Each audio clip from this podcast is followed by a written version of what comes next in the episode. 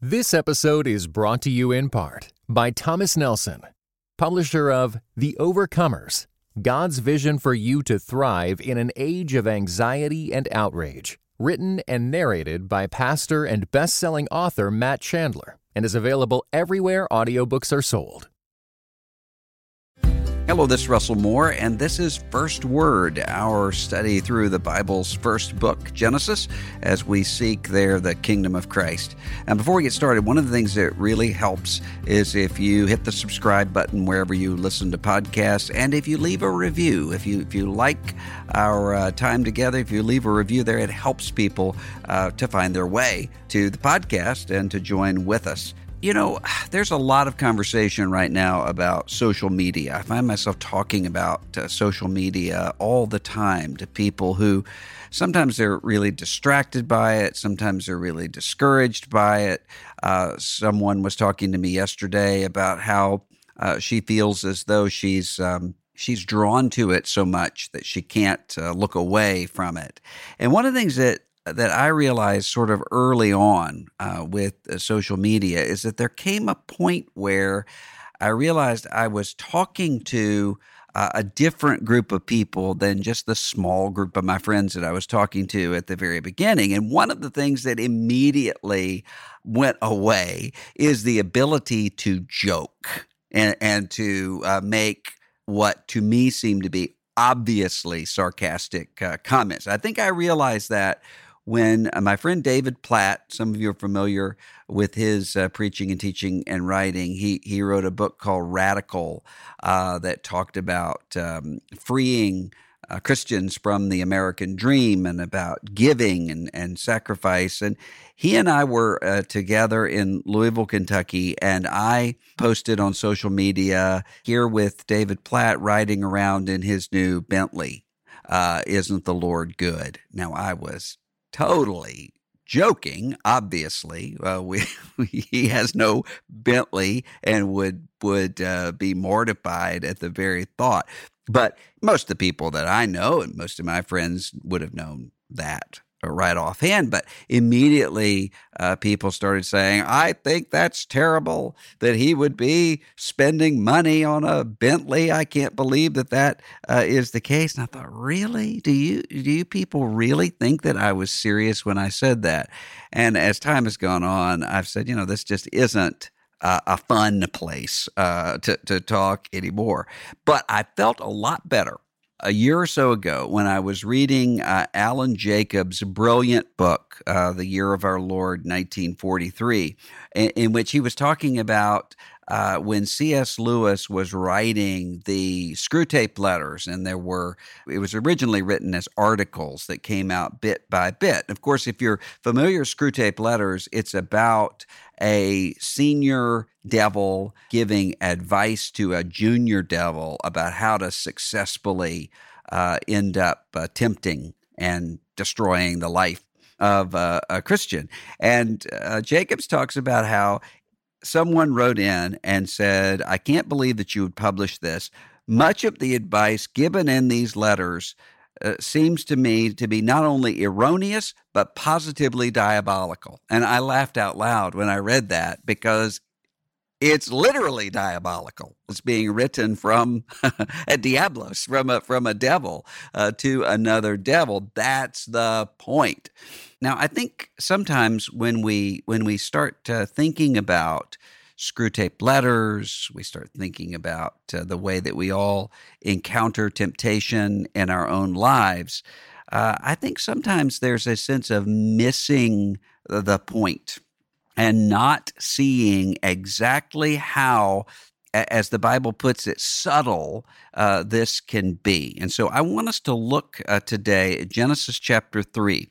And starting with verse 1, let's go through verse 6. And since this is a shorter uh, passage, I'll, I'll read it for us today. And the Bible says this Now the serpent was more crafty than any other beast of the field that the Lord God had made. He said to the woman, did God actually say, You shall not eat of any tree in the garden? And the woman said to the serpent, We may eat of the fruit of the trees in the garden, but God said, You shall not eat of the fruit of the tree that is in the midst of the garden, neither shall you touch it, lest you die. But the serpent said to the woman, You will not surely die, for God knows that when you eat of it, your eyes will be opened, and you will be like God, knowing good and evil.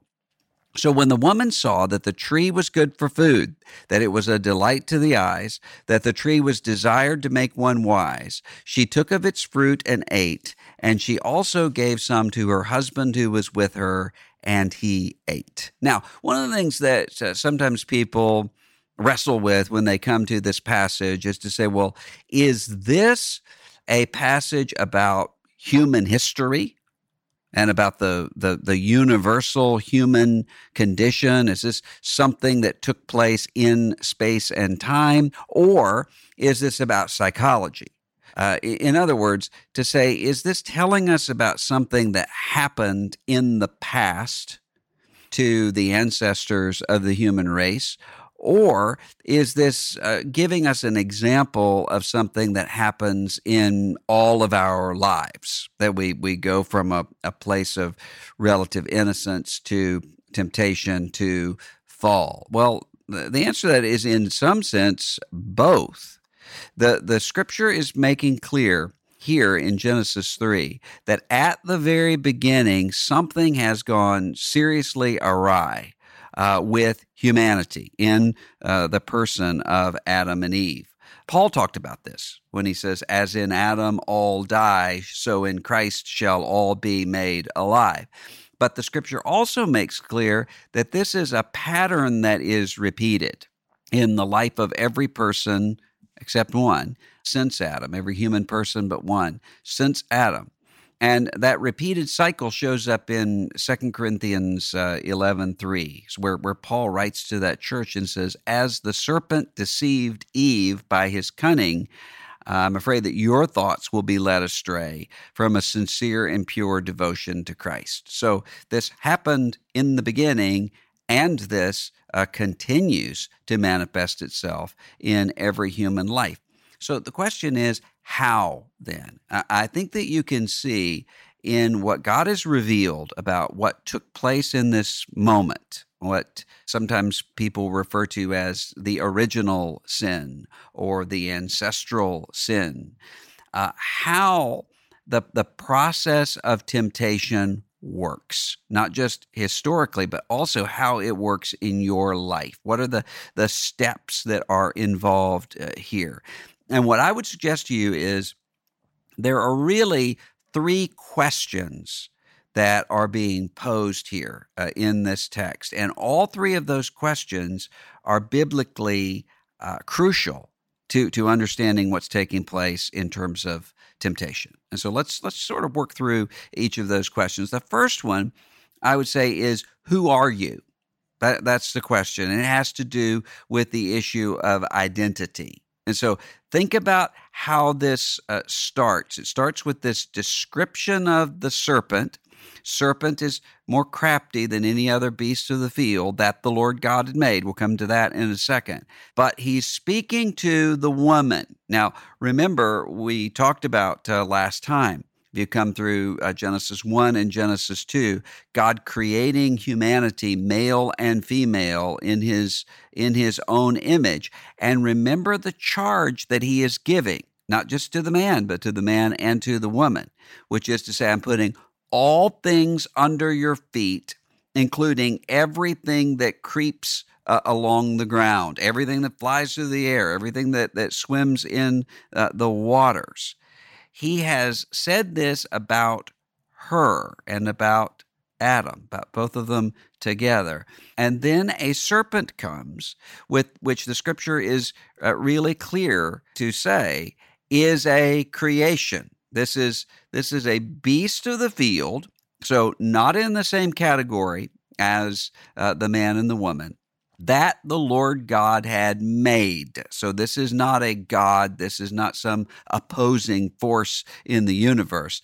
This is a creature. Now, there are some people uh, who would suggest, well, the serpent here is not referring to Satan the, the imagery of the devil that we'll have uh, later on in the Bible. It's not not the same thing, they will say, because uh, we don't see Satan spoken of until much later uh, in the biblical canon. You don't have the devil talked about that much uh, in the Old Testament, although you do some. And so they would say this is not uh, the devil. I reject that argument. I think that the way that uh, Paul uses that serpent uh, language that we talked about a little bit earlier, the way that Revelation uses the reptile imagery, the dragon imagery, uh, along with the imagery of Leviathan uh, that we see elsewhere in Scripture. I think that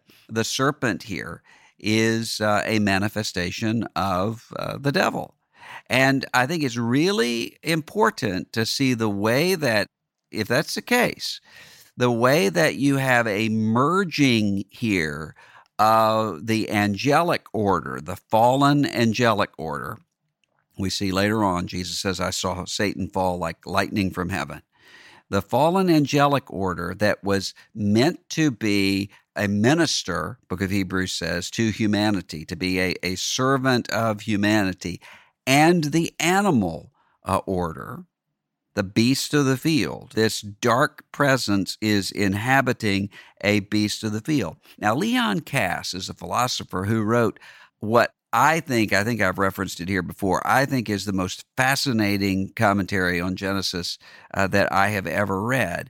And he, he, ta- he would not agree with me on uh, the devil as the serpent. But what he would say is that it's interesting the way that the serpent here is spoken of as a beast of the field, which means that this would have been included in those that are rejected.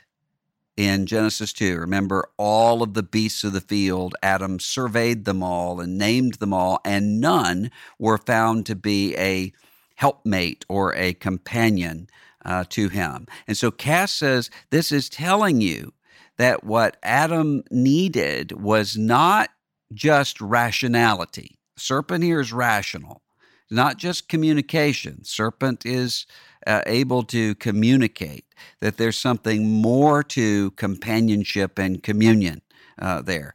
But he also says, and I find this argument uh, really persuasive, the way that in so many human cultures over the centuries, the serpent has been used as an image of, sometimes it seems to be contradictory and conflicting uh, sorts of, of, images. So you'll you'll have images of uh, the serpent in terms of newness of life, because the, the serpent sheds its skin and, and starts uh, over again. So, fertility and, and health and life, and also destruction and predation, the sort of image that most of us uh, think of when we think of a serpent.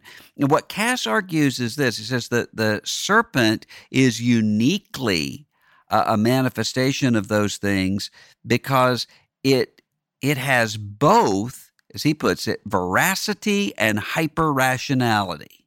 Now, let, us think about that for a minute. Uh, Kass says, the serpent is, and this is a quote from him the serpent is a mobile digestive tract that swallows its prey whole. And in this sense, the serpent stands for pure appetite. At the same time, the serpent is cold, steely eyed, and unblinking. And in this respect, he is the image of pure attentiveness and icy calculation. I remember the first time that I read that in Kass, and I thought to myself, there really is something to that. And that's that's one of the reasons why for many people, not for all people. I know there are some people who keep snakes in their house as pets. I can't imagine that but there are people who do that. And maybe some of you uh, do that. But for many people, part of the repulsion that we feel toward snakes is not just the sense that they can harm us, but those two things. There's a wildness to the snake, and there also seems to be a, a coolness, a coldness uh, to the snake at the same time rationality and, and appetite. So you, you can see that showing up elsewhere in Scripture. So think of, for instance, when Jesus says, You are to be wise as serpents, but harmless as doves. Uh, think about the way that that Scripture uh, speaks of the dragon, this reptilian uh, figure seeking to devour. So appetite. So the the devil here is manifesting himself in this creature that we have come to know as being both of those two things, and both of them are important because you have rationality. The serpent is uh, more cunning, or as the old King James would put it, more subtle than any of the other uh, beasts of the field. And this sense of uh, veracity, this sense of being a predatory animal. So, if you uh, look at, uh, for instance, the way that you, you see that rationality and irrationality uh, taking place together.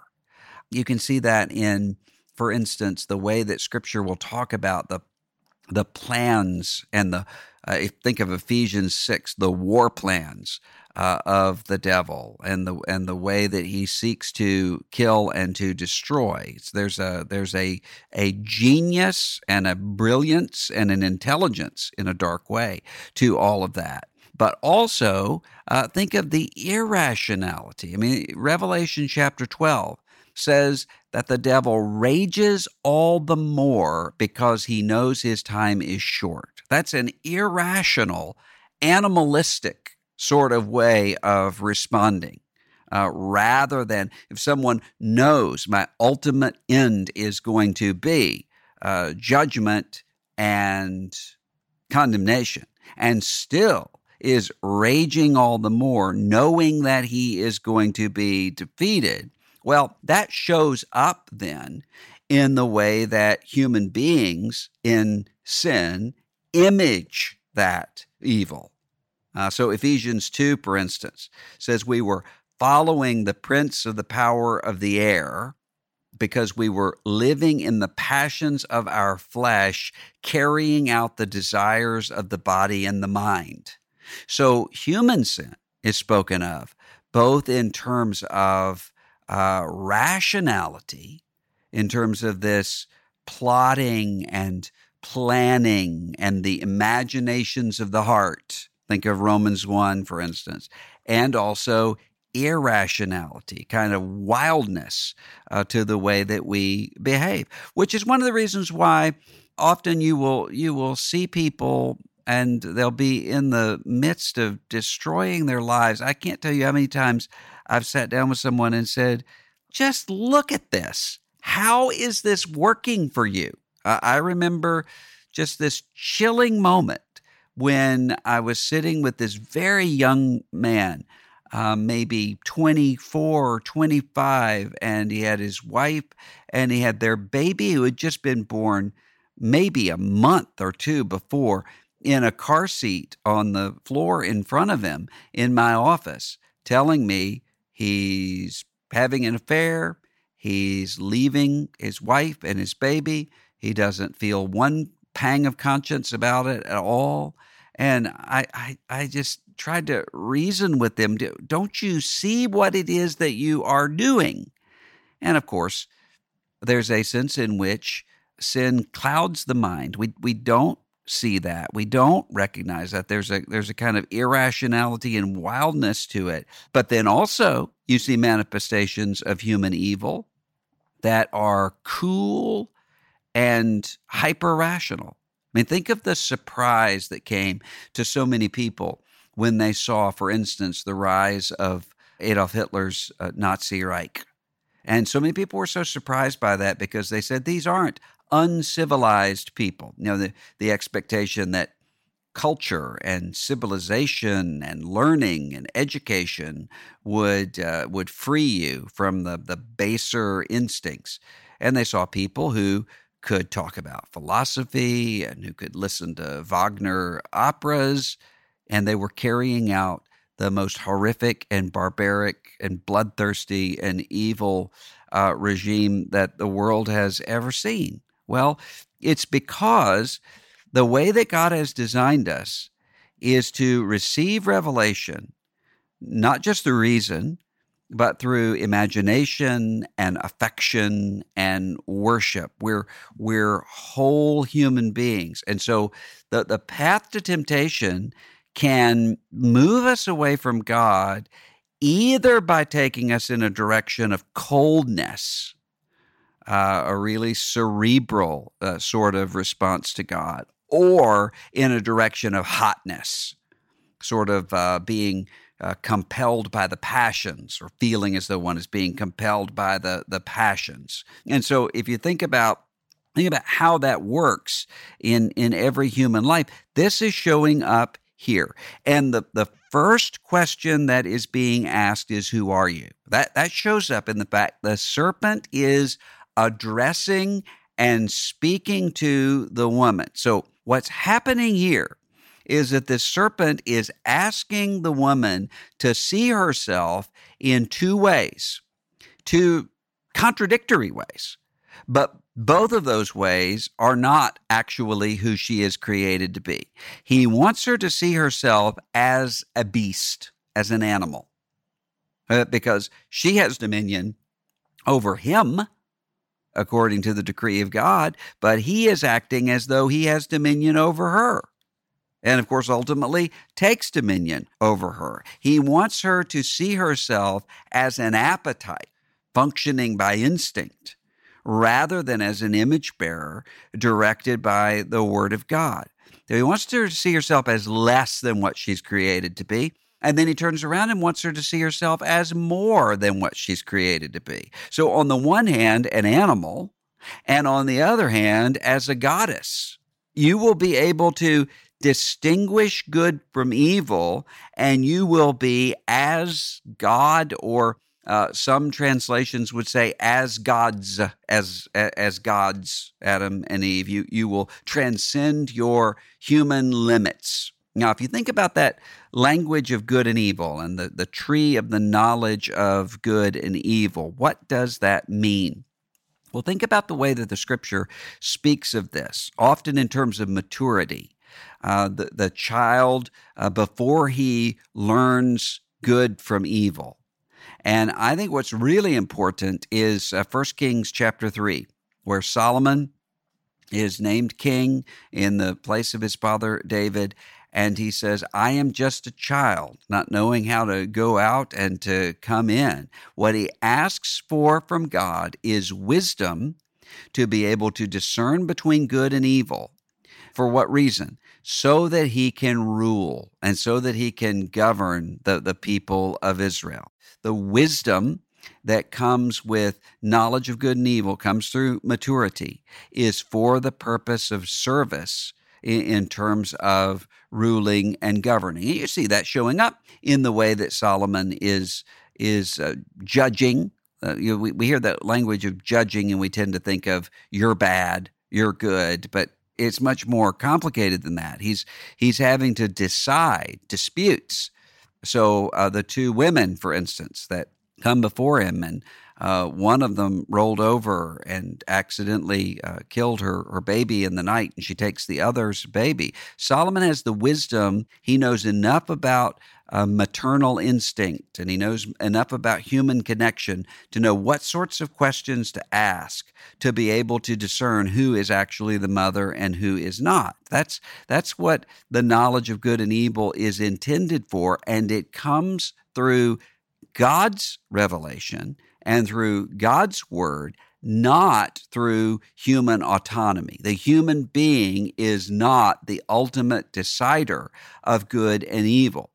And so, what the serpent is asking Eve, our mother, to do is to act as though she is free from the Word of God and the revelation of God in order to decide her own timetable for maturity, to decide her own standards of what is good and evil, what is right and wrong, and to uh, and to grasp. You, you, think of Paul's language in Philippians. This is a, a different uh, reality here, but the but the language would be similar to to count equality with God, or at least the illusion of equality with God, as something to be grasped here. That's what the serpent is trying to to have happen. Now, why this is important for you right now is because James is going to talk about this. Jesus' brother, James, in Jerusalem in the first century, is going to say the same dynamic is at work in temptation for all of us. Question of who are you? What's your identity? So in James 1 9 through 11, for instance, he says, Let the lowly exalt in his exaltation and the rich in his humiliation. So, in other words, to say uh, what he's going to go on to say later, don't you know that the poor have been chosen to be rich in faith and heirs of the kingdom? And don't you know that every rich person is going to die? Is not going to be able to bring anything with him or her uh, out of this uh, world. And so you if you're lowly, you recognize your exaltation. If you're living high, you recognize your humiliation. And why? Because God recognizes that egotism or despair both lead to the same place. And that is yielding to sin. If I think that I am more than what I am, a creature, then I'm going to think that the standards that God has given don't apply to me. And that's true. When I think of almost every person that I have seen destroyed by some temptation or another, whether it's economic or sexual or family or in the workplace or wherever it is, almost never is it somebody who doesn't know what's right and wrong. Instead, it's almost always somebody who thinks that those categories don't apply to that person. I'm above those limits. Or the same thing can happen for somebody who thinks too lowly of themselves. So, somebody who uh, will think, you know, I'm just a collection of appetites. Uh, I don't have any choice uh, but to act in this way. And I think we've we've all seen that with sexual temptation, probably uh, more than anything else, just because of how wild uh, that can can be in terms of the passions. But it applies to everything else as well. I I think of often a, uh, young woman who came to see me after I was preaching somewhere one time, and she said that she didn't want to get married uh, or to have children. I said, well, that's fine. That's that's uh, uh, that, and I started talking about what what the Apostle Paul talks about a life uh, given in devotion to Christ. And she said, no. She said, I I don't want to marry or to have children because. And she started talking about all the people in her family who had died by suicide. And she said, I know that's going to happen to me.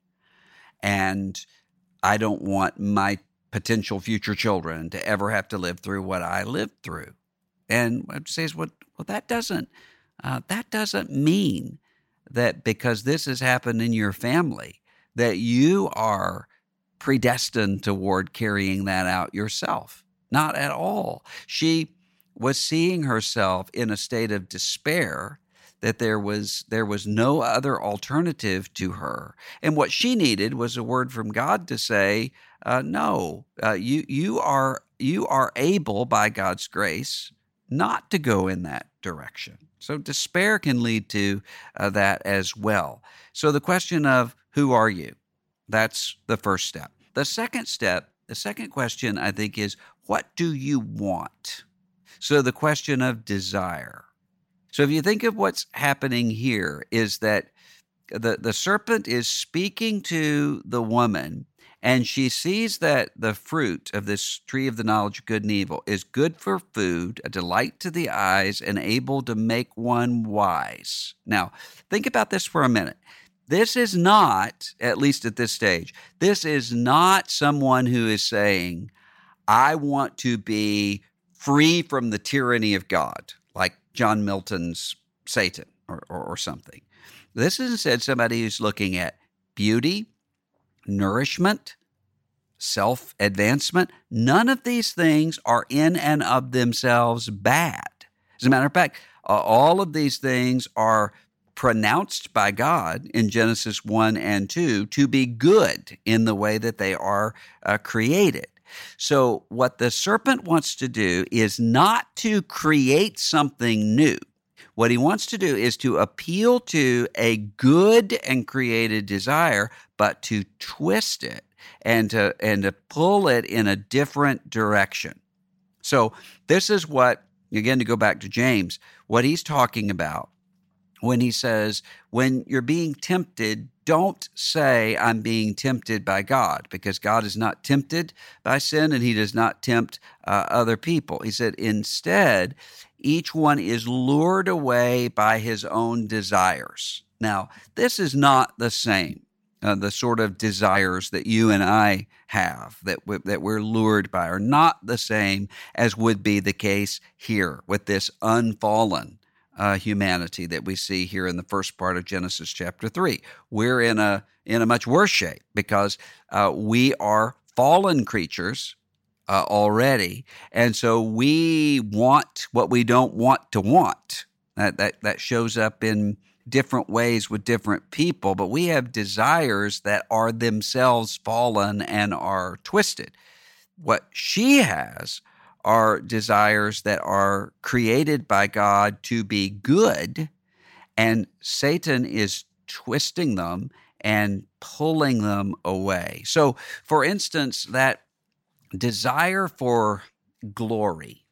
I mean, this is this is one of the uh, the the primary problems that uh, human beings have. You can you can see it in any number of ways.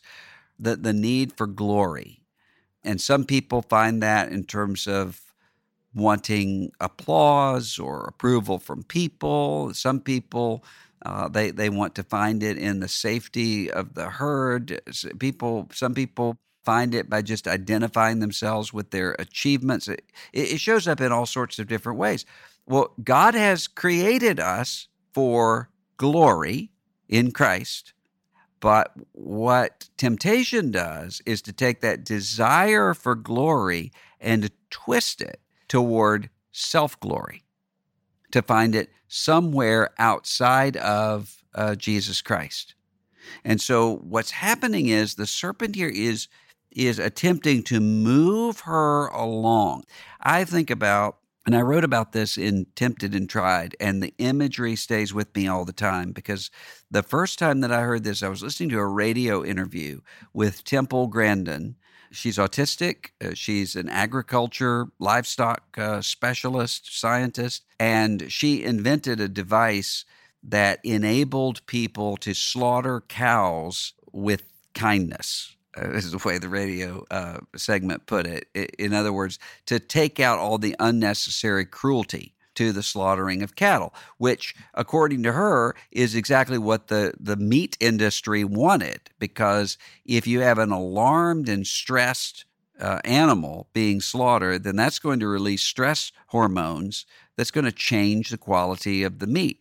So she created a system where you make sure that there's nothing that's going to be alarming to the cattle. And she said that can be something as simple as just having a coat that is left uh, on on a, a fence uh, somewhere. Instead, you have a very uniform uh, situation. You have very gentle curves uh, that are going through until at the moment of slaughter, the cow is not alarmed at all, but is simply being lifted up and suddenly killed. Now, when she was talking about this, I was thinking, this is this is really uh, exactly the sort of imagery that Scripture is using of temptation. That there's a a gradual moving along.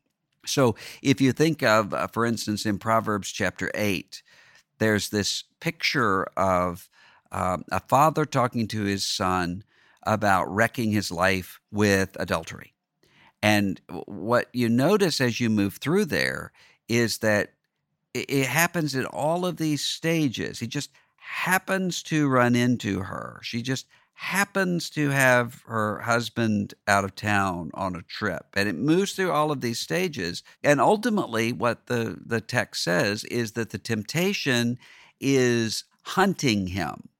So there's an intelligence uh, behind it that is not not seeking to alarm him. So if you think about how it is that we're moved into temptation, very rarely is that going to happen through something that alarms you or scares you or worries you. Well, why? Because if you think of the way that the way the Christian tradition has defined the problem here, it's the world, the fallen environment that we all live in, what we see as normal and what we see as abnormal.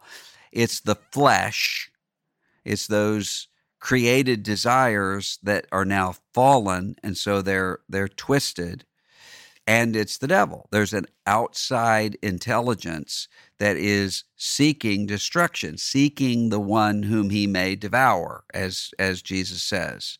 And so sometimes people will, if you hear Christians talk about sometimes, uh, well, I knew that this was God's will because there was an open door or I knew that this was not God's will because there was a closed door. I, in most ways, I think that that's a, that's actually a good way of, of thinking about things. You you're asking uh, God to if He wants you to do something to make that possible. You give you signs along the way of his favor in, in doing that and and you're asking god uh, if you would not like me to do this, then shut the door. Don't don't uh, let it become possible to me. But that reasoning can go too far, because that there are a lot of people who take the same reasoning as it applies to sin, and think, well, there's an open door uh, that is is here, and this just feels right, and it's because you've been cultivated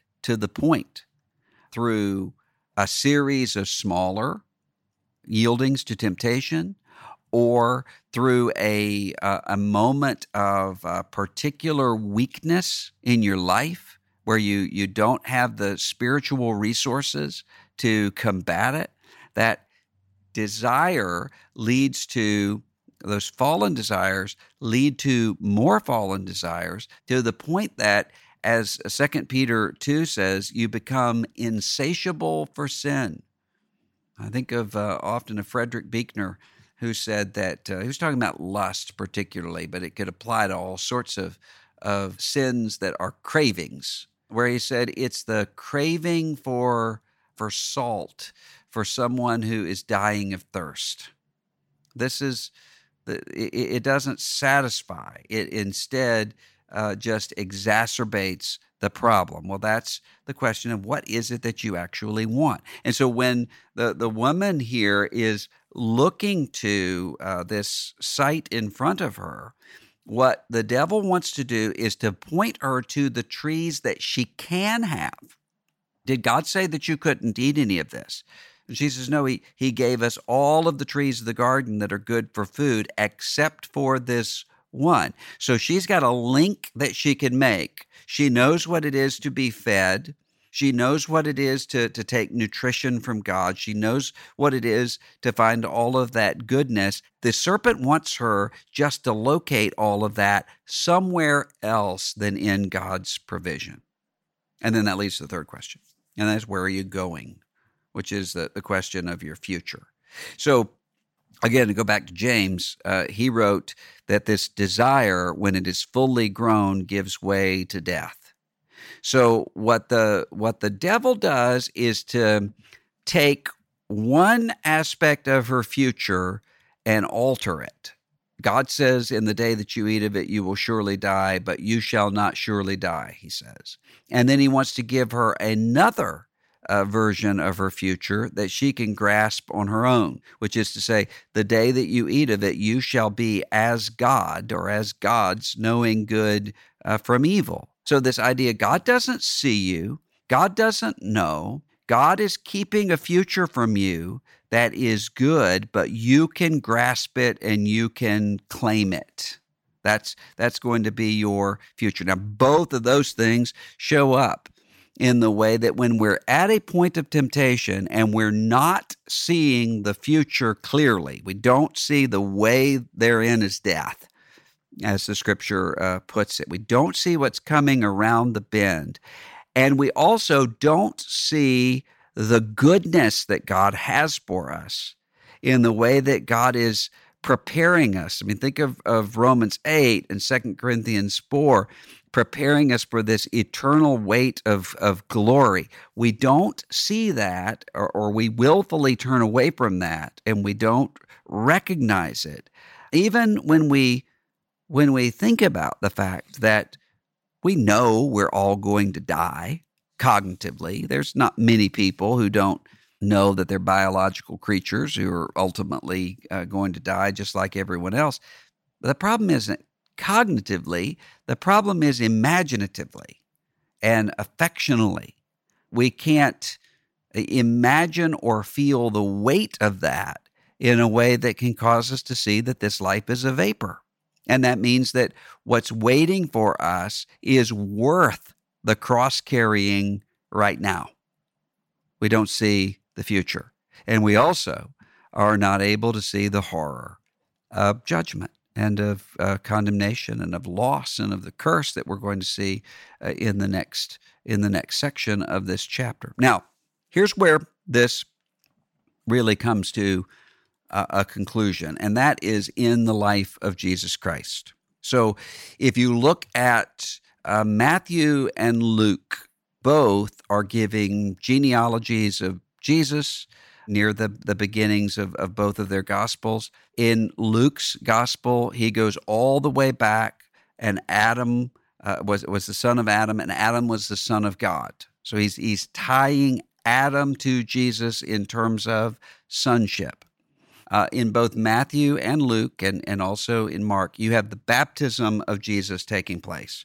Jesus comes out of the water, and a voice comes from the heavens you are my, or this is my beloved Son, and with you or with him, I am well pleased. Now, as soon as that happens, though, Jesus is immediately taken by the Spirit into the wilderness where he is tempted by the devil. And what does the devil do with our Lord Jesus? He, he asks those same three questions.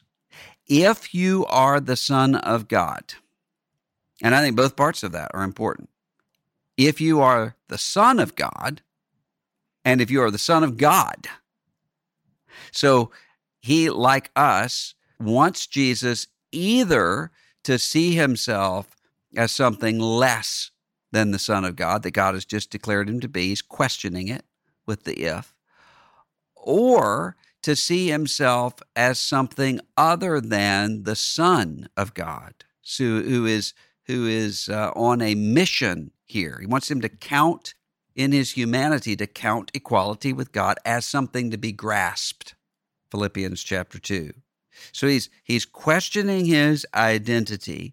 Then he's appealing to desire. So if you think of those uh, temptations that are there, none of those temptations that the that the devil is giving to Jesus are in and of themselves bad things. They are how you get there, but but they're not in and of themselves bad things. Eating bread is a good thing. Jesus does it later. He's going to do it with us. He does. He, he serves us bread uh, every time we come together at the Lord's table. But Satan wants him to take that bread to question whether or not uh, God will feed him, question whether or not he can live by bread alone, but by every word that proceeds from the mouth of God, and to take it at the direction of the serpent.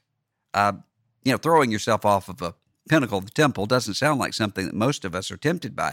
But what is the what is the the fundamental issue there? It's a question of vindication of uh, being delivered by God and being seen publicly to be delivered by God. That's a good thing too. And ultimately, uh, he, he cries out, the book of Hebrews says, with loud cries to the one who can deliver him from death, and he was heard. And ultimately, of course, every eye will, will see and, and every, uh, every ear will hear this reality. But take it, force it, test the Lord your God, devil says. And I will give to you all of the kingdoms of this world and their glory. Is it good for Jesus Christ to have all of the kingdoms of this world and his glory. Yes. And that's the end goal. The kingdoms of this world have become the kingdoms of our Lord and of his Christ. But the devil wants him to grasp that, to take that through Satanism, through worshiping and giving worship to the devil as though that's where this comes from. So, what the devil is trying to do here is not just to tempt Jesus, but to adopt him, to say, I am your father, and I am the one to give you your inheritance. And he does the same thing for you, and he does the same thing for me. But the good news is, Adam and Eve fell in a God blessed garden, but Jesus triumphed over temptation in a God cursed desert. And triumphing over temptation, he is able then to be a high priest for all of those who come to him. He is the one who offered up himself through the cross. And when you are uh, joined to Jesus Christ by faith, that means that you share a spirit with him, which means that you have the resources in order to triumph over whatever is uh, tempting you. Resist the devil and he will flee from you. You're not ever going to be free from temptation. You may be free from a particular temptation, but another one is going to replace it. You're not going to be free in this life. You will in glory, but not until then. But this is the triumph of Christ that we can see by looking at the wreckage of what happens here and also by becoming wise as to how it is that we too can be led astray, we can be led toward temptation, and we can be led to the sort of misery and heartbreak uh, that we're going to see in the verses that come after this. That's our past history. It's the history of the human race.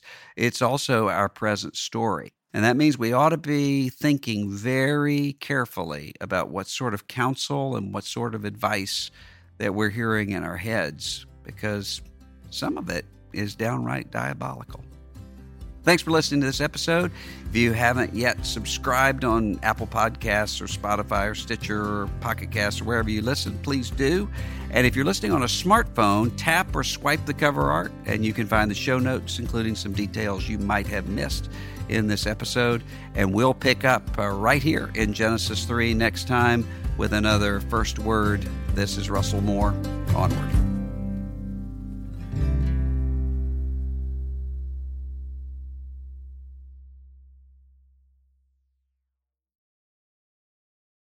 This episode was brought to you in part by the Compelled Podcast, which uses gripping, immersive storytelling to bring Christian testimonies to life. Listen to missionaries, addicts, martyrs, and more who have seen Jesus at work in unbelievable ways. Listen on your podcast app or compelledpodcast.com.